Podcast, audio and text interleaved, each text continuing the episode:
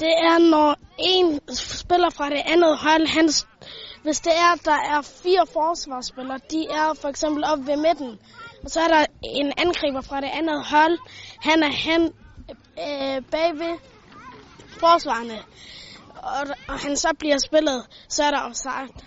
Forsvaret, øh, de går med hjem tilbage, og så øh, midtbanen, de laver en stikning til deres holdkammerat, og så er det, at linjedommeren han lige øh, løber ved linjen, og så dømmer han bare offside.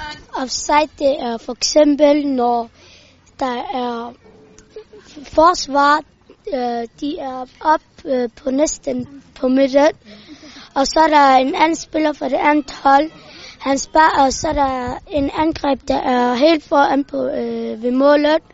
Så er der en anden en, der sparker bolden til ham, og så hvis han får bolden, så er der offside.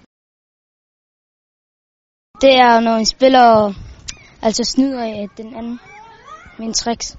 Det er for eksempel, når det er en, han skal til at skyde på mål, men så kommer der en spiller hen imod ham, og han så laver som om, han vil skyde på mål, men så trækker han lidt til skid, og så skyder han. Så er der større chance for at score. Det er, når man snyder en, øh, en modstander. Altså ved, at man laver nogle tricks.